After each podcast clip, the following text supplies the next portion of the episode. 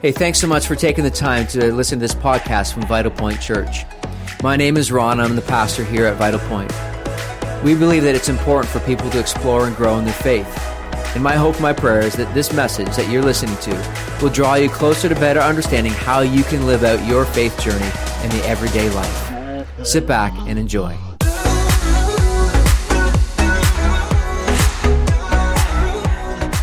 Well, hey, Vital Point Church, my name is David. I'm the Community Connection Pastor. I am a site leader of our one of our locations called Exeter in Exeter, and I also have the privilege of being on the teaching team. And if we've never met before, I just want to say welcome. I'm so grateful that you're here today. I've also been praying that God, by His Spirit, would really reveal Himself to us today.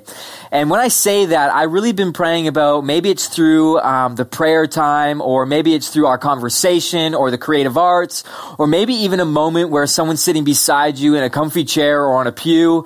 And it's just a word of encouragement. And God would reveal himself to you this way. And when I say that, I'm also really excited that you are here today. We as a church desire to reach people who are exploring and growing. And today's a great day to gather with one another.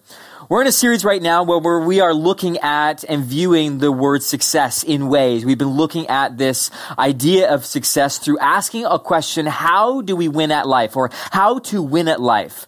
But let me be very clear here. We're not looking at this question through the worldview. We're actually looking at it through God's perspective. Now, Amy, one of our teaching team members a few weeks ago, gave us the definition of winning, which literally means being successful or victorious. And what ends up happening when we hear that definition of winning at life we take that and we take it in a worldview and, and apply it to our lives and we take it and we live that out, whether that's through our jobs, uh, maybe flashing the credit card every once in a while or posting the right things on social media.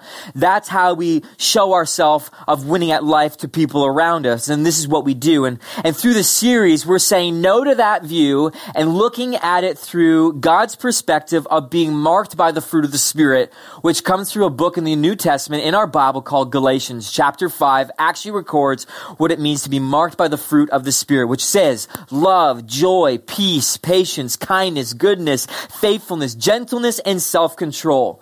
And in this section of Galatians, it describes these character traits that you and I, that God desires us to develop in who we are and in our beings. And as we walk this way of Jesus with these character traits, they are the evidence that you and I are winning at life as they develop in our walk walk with Jesus. Now, today I want to look at faithfulness and start off with a question that I really believe is going to spark some good conversation today for you and I. Maybe in your heart and in your mind, maybe in a connect group in the midweek, but maybe around a kitchen table with your kids. If you got kids, maybe ask them this question. I actually dare you to ask you this question. And the question is, why does there seem to be very little faithfulness in our world today? That's the question. And see, I ask this question because there seems to be something opposite of faithfulness happening in us, around us, and in our world because we seem to cancel, to cut, to drop, to push aside, to run away from things that don't serve us anymore. Many get married in our day and age and we get a few years in and we say, well, you know what? You're not, you're not making me happy or you're not serving my needs or it's not going the way I desired this marriage to go. So you cut ties from that person and often both sides of the party are saying, you know what? Yeah, let's just start over and, and just say bye to one another. Or you get into a job and the boss or a coworker kind of rubs you the wrong way and you begin to nitpick and really dissect every area and it's not serving my needs and it becomes the me, myself, and I and you just quit because it's not serving you anymore. And what I find interesting with this way of living is something uh, that is happening in our world that I feel like is off. It's very interesting how off it is because you and I, we, our world, desire people uh, to serve us, to be faithful to us. But on the other end, in return, we don't have to be faithful to them. We get to choose when to cancel, to drop and push away. We can just run and go. But when we, when they run and go in our life, when they're, when they're not faithful to us, we can get angry. We can hold a grudge. We can get, we can seek revenge. And this seems off to me because this mentality of living is just such a lie and is falling into a, a trap and is just so hurtful when we start living in this way. So here we are today where I want to talk about why are we told to be faithful, but there seems to be very little faithful, uh, very little in our world to be faithful in. See, maybe, just maybe, you and I, many of us, are actually putting our faith in the wrong things in this world. I would actually say, I believe we are putting our faith in the wrong things. I can remember in my life, a few years ago, I was working in the electrical job for an electrical company. I was three years into my apprenticeship. It was going amazing. I had built so much trust with the boss, and there was just such great things happening, and I got put on great job sites. I had even, even a company truck. Not many apprentices actually get company trucks. Little do you know that. Eh, like, if you don't know that, it was so cool to have have that trust in a boss and in a company. And we actually hired this one guy on. He was a journeyman and he became my journeyman because I was an apprentice. But my boss said to me, Hey, like, I need you to help him understand the culture, how we trust each other, how we do things. And in the first two, three months, it was amazing. It was so great. He was teachable, fun, easy to work with. It was going so great. But all of a sudden, after a few months, things kind of changed the job site got a little odd with him and he started not showing up and I was just like, I had to focus on myself. I couldn't be a babysitter to him. And all of a sudden one day our boss showed up and he said, Where is he? I said, Oh, he's just out grabbing lunch. Don't worry about him. He'll be back soon. I quickly ran outside and I called him and said, Hey, dude, you need to get your butt to the job site. And he did. And he said, Thank you so much. He put his faith in me and I, I stepped up to the plate and I, I, I covered for him. A few short weeks later, or a month or so later, the tables were turned and I needed him. I started not showing up to the job site for some particular reason, and I wasn't following Jesus at the time, but I was seeking my interests, my own needs, and, and I didn't show up, and our boss showed up to the same job site, and he said, Where's David? And in a time where I needed him to step up to the plate for me, he did the opposite. He threw me under the bus. He started backhanding talking to me. He, it, it, was just like I could not believe, and I got a tongue lashing, and I'm surprised I didn't lose my job. But this moment where I put my faith in this guy and it didn't turn out great, it affected the way I put my faith in others and how I built my relationships in that time in my life. See, maybe you have a story like this as well. Maybe you have put your faith into a mentor one time in your life and it led to, led to something being super unhealthy. Or maybe you were told to put your money in stocks and the stock market, it crashed and there was no, it just, it was broken and gone. Maybe you put your faith in a faith leader one time in your life and they fell short and it was gone. We could all probably stand on a stage or in front of a microphone and have a story where we put our faith in someone, something, and it fell short. So if we're told to be marked by faithfulness and the fruit of the Spirit, and then we see very little faithfulness in, a, in our world around us, where does faith truly come from? That's the question I was asking this week. And how do we develop faithfulness in a world, people, or places when there seems to be a lot of things that let us down in our life? See, the first thing we need to understand is that the nature of faith has never changed. Ever since God is and was, faith has been unchanged. It's been the same. Some would say that the New Testament in our Bible actually reveals how much faith is important to us. But I want to go to an Old Testament story because when you find out, when you read your Bible from back, from front to back story, you'll see that faithfulness is a massive theme in the Bible.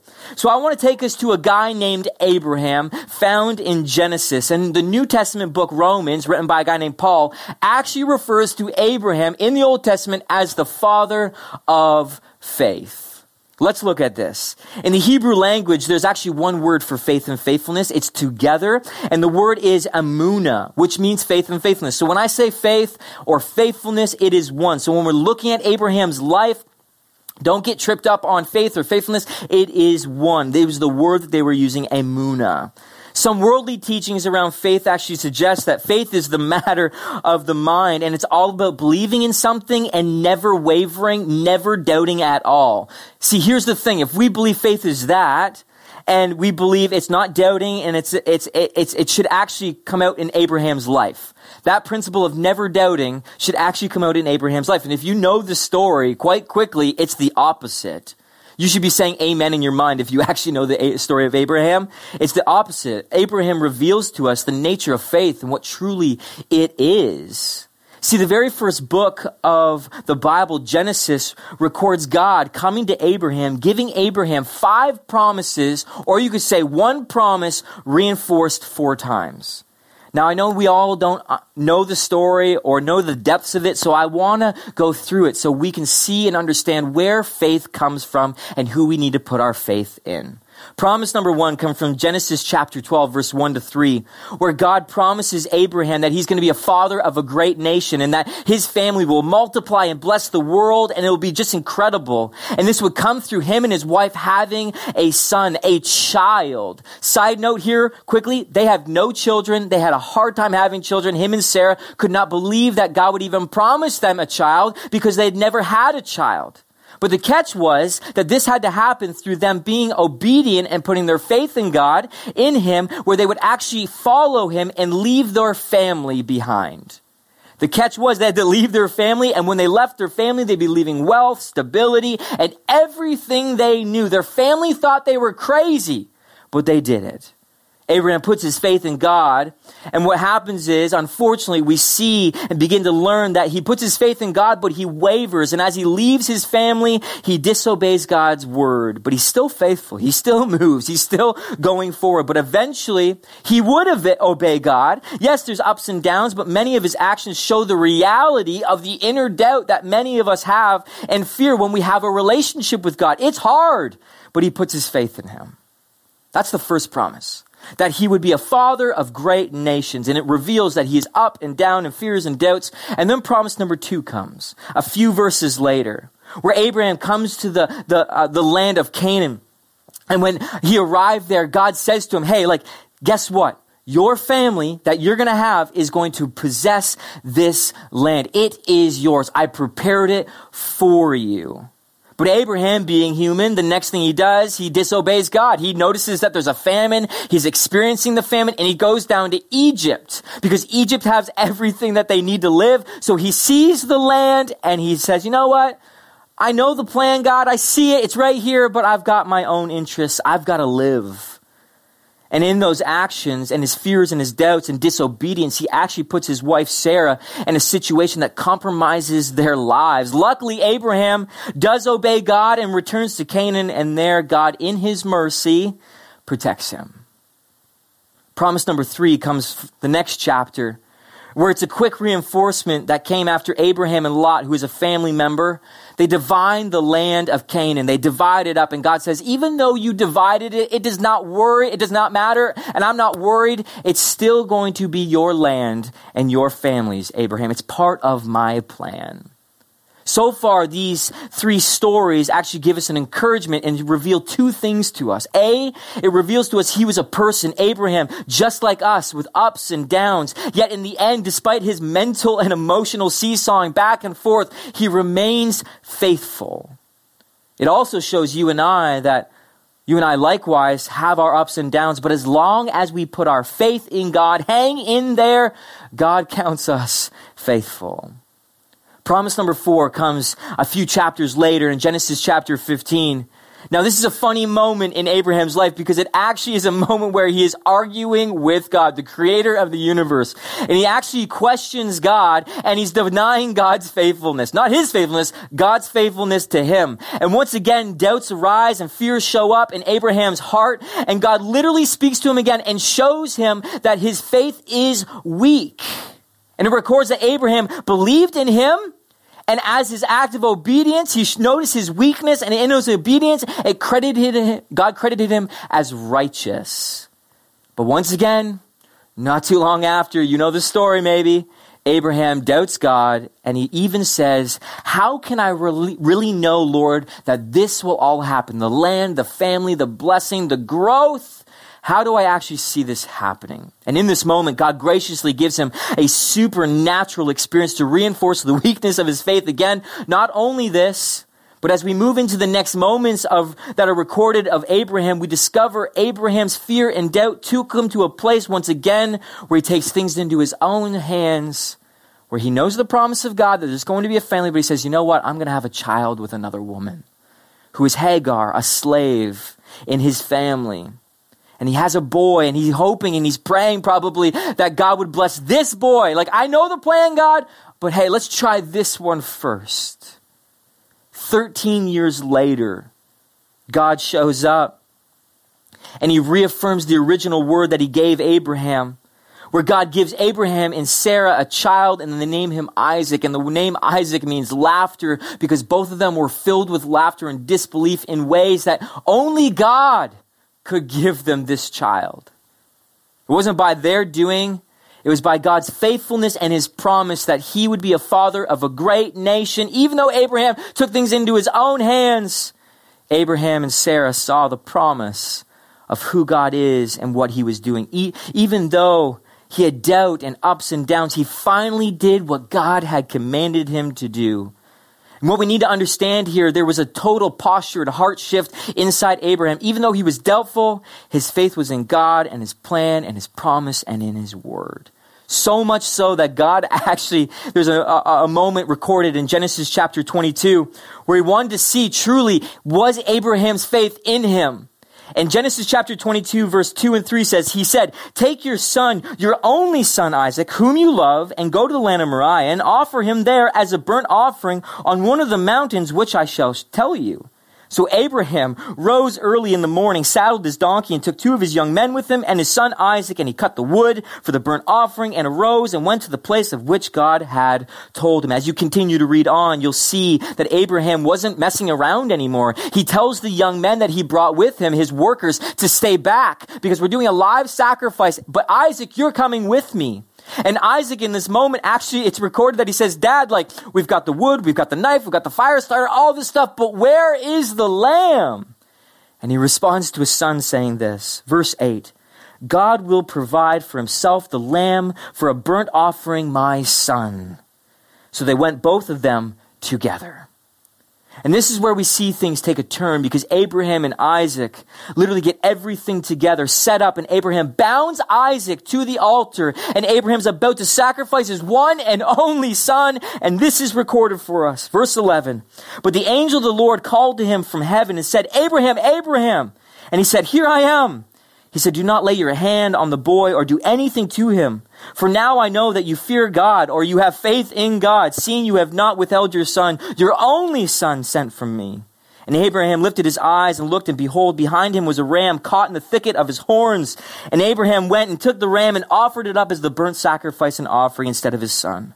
So Abraham called the name that, of that place, the Lord will provide. As it is said to this day, on the mount of the Lord it shall be provided. And the angel of the Lord called to Abraham a second time from heaven and said, By myself I have sworn, declares the Lord, because you have done this and have surely, I will surely bless you, and I will surely multiply your offspring as the stars of heaven and as the sand that is on the seashore, and your offspring shall possess the gates of his enemies. His faith was all in God, and God provided. Now, see, here's the thing, and the big takeaway that we need to hear is, and understand here is, now you're probably thinking, like, why'd you tell me this morbid story of a God coming to a guy and promising, hey, you're going to be a father of a great nation. And then like he puts his faith in him and it like kind of flip flops all over the place. And then all of a sudden he's like so faithful in God, he's about to sacrifice his one and only son. Like it's a crazy story. But we need to understand here, we can't get tripped up on the sacrifice of his one and only son. Because God was revealing to Abraham here that he was not like other gods.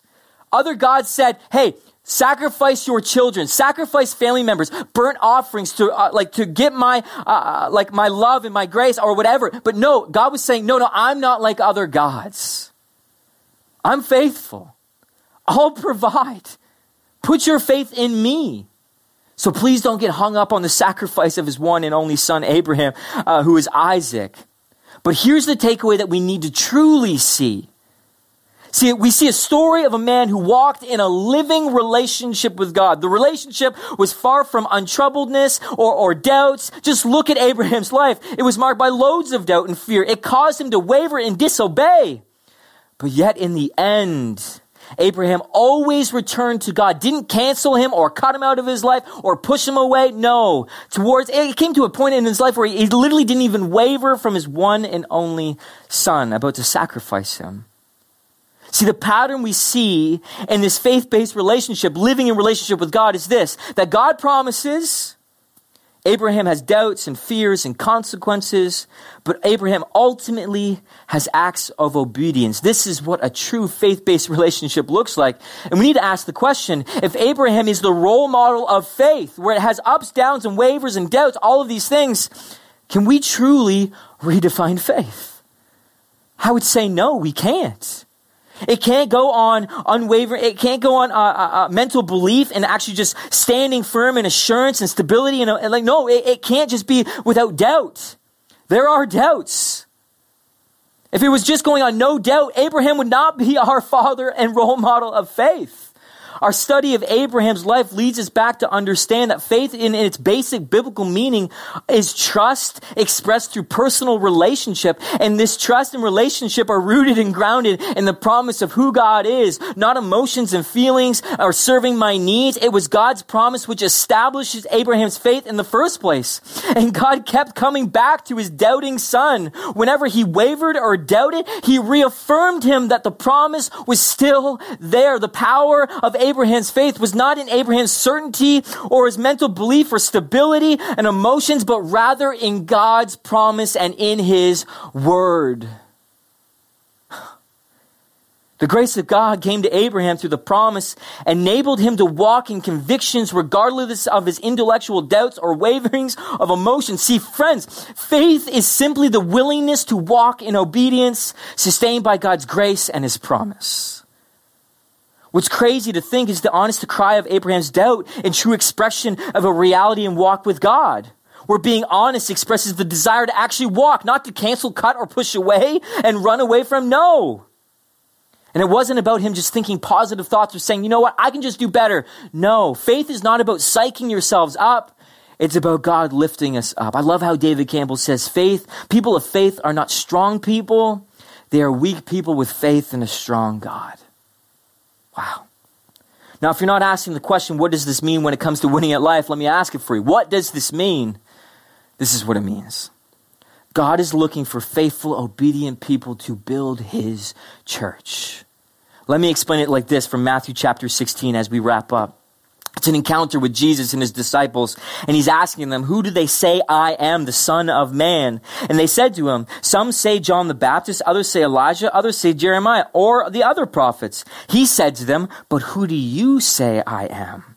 Simon Peter, one of the disciples, replies, You are the Christ, the Son of the living God. And Jesus answered him, Blessed are you, Simon Bar Jonah, from flesh and blood was not, has not revealed this to you, but my Father who is in heaven, I tell you, you are Peter. This is the moment. You are Peter, and on this rock I will build my church, and the gates of hell shall not prevail. These guys in this moment would have heard the word rock and understood because they were saturated in the early scriptures. See, rock was a symbol and the marking of who God was and is. Deuteronomy, a book in the Bible, talks about how he is the rock. His work is perfect. The book of Psalms talks about the Lord is my rock and my fortress. You cannot move him. But let's investigate the, the Peter and the rock moment. Let's investigate the Greek words that Matthew uses recording this. It says, Thou art Petros, which means a stone. And upon this rock, which is Petra, so we have Petros as Peter, a stone. And upon this rock, Petra, a large rock, I will build my church. Context here is that Jesus actually gave Peter this name, Peter, in John chapter 1, where his name was Simon, but then he calls him Peter, which means a stone, which is linked and fascinating to a story and to a writing of who Peter, uh, where Peter writes in his letter to the early church. He says, You are living stones that are being built up as a spiritual house. A stone being built up as a spiritual house. What needs to be made clear here from Matthew chapter 16 is that Jesus is not saying, Peter, I'm going to build my church on you. See, God knew that people were weak. Remember, we are weak people with faith in a strong God. But what's truly being said here is that Jesus is saying, is I am the foundation. I am the rock. I am the Petra. I am the one that doesn't move. God will build his church on me. I am the truth. I am the only foundation. See, Old Testament prophets talked about this. Jesus talked about this. Peter believed this. And they knew that Jesus was the foundation of the church, which it would be built on. But the name Peter, a stone, a living stone, has a connection all the way back to Isaiah 51. This blew my mind this week when I found this. It says this 51 verse 1 and 2. Listen to me, you who pursue righteousness, you who seek the Lord. Look to the rock from which you were hewn, to the quarry from which you were dug. Look to Abraham, your father, and to Sarah who bore you. For he was but one when I called him, that I may bless him and multiply him. See, Jesus in Matthew chapter 16 was connecting Peter, a stone, a living stone, back to where faith had originally began. Father Abraham and his wife Isaac. I love that line Look to the rock from which you were honed, cut out, to the quarry from which you were dug. Look to the beginning. So this might just be me, or maybe you're picking this up, that people who are walking and practicing the way of Jesus have some DNA that is quite connected back to the forefather of faith, Abraham. And as Christ followers, we need to identify that we are living stones and realizing that it's part of our heritage of who we are as apprentices to Jesus. Even though Jesus is the only true foundation of his church, he uses faithful men and women, boys and girls, parents and grandparents to build his church, to be the evidence of what his church looks like of faith. See, we don't put our faith in ourselves or in things of this world. We all have stories of where they fall short or we get hurt, right? But we put our faith on the promise, on the word of God, the relationship of God through his son, Jesus Christ, coming alive by the Spirit. Faithfulness. Not in this world, but in a promise who is God. That's what true faithfulness means. Not in the things of this world, but in who God is, in his word through a relationship with his son, Jesus. See, let's get really real for a second. I want to share my heart. Lots of people over the last few years have been walking away from the church, walking away from their faith in Jesus Christ, their faith in community, their faith in the church. And what deeply concerns me and a concern that we have as a church, and our heart literally aches for this, is that people are believing the lie that they can be faithful without community, without one another. See, faithfulness strengthens when we listen, when we challenge, when we encourage one another in community. The Spirit develops faithfulness and in us as we are willing to surround ourselves with other faithful people. When we are wavering, when we are doubting, when we are having a hard time in life, faithful people in community literally come, us, uh, come alongside of us and lift us up. Put our feet strong in the ground and say, we've got this together. See, as we grow in, a, in faith as a community, but also individually, we will be faith-filled people who are established, who are reliable, who are, are stable. And God is desiring His church to be built on Jesus with living stones that say, my faith, yeah, it wavers sometimes. Yeah, I have doubts, but guess what? My faith is in Jesus. It's in a promise that the living God actually gave me. We will bless, we will love, we will reach, we will be faithful. See, the question we all need to ask as we leave this place is Am I a person who is developing and growing in faithfulness, or am I a person who is losing faith? See, faithfulness is not on your own doing, your own strength. It's becoming alive by the Spirit. The early church knew this.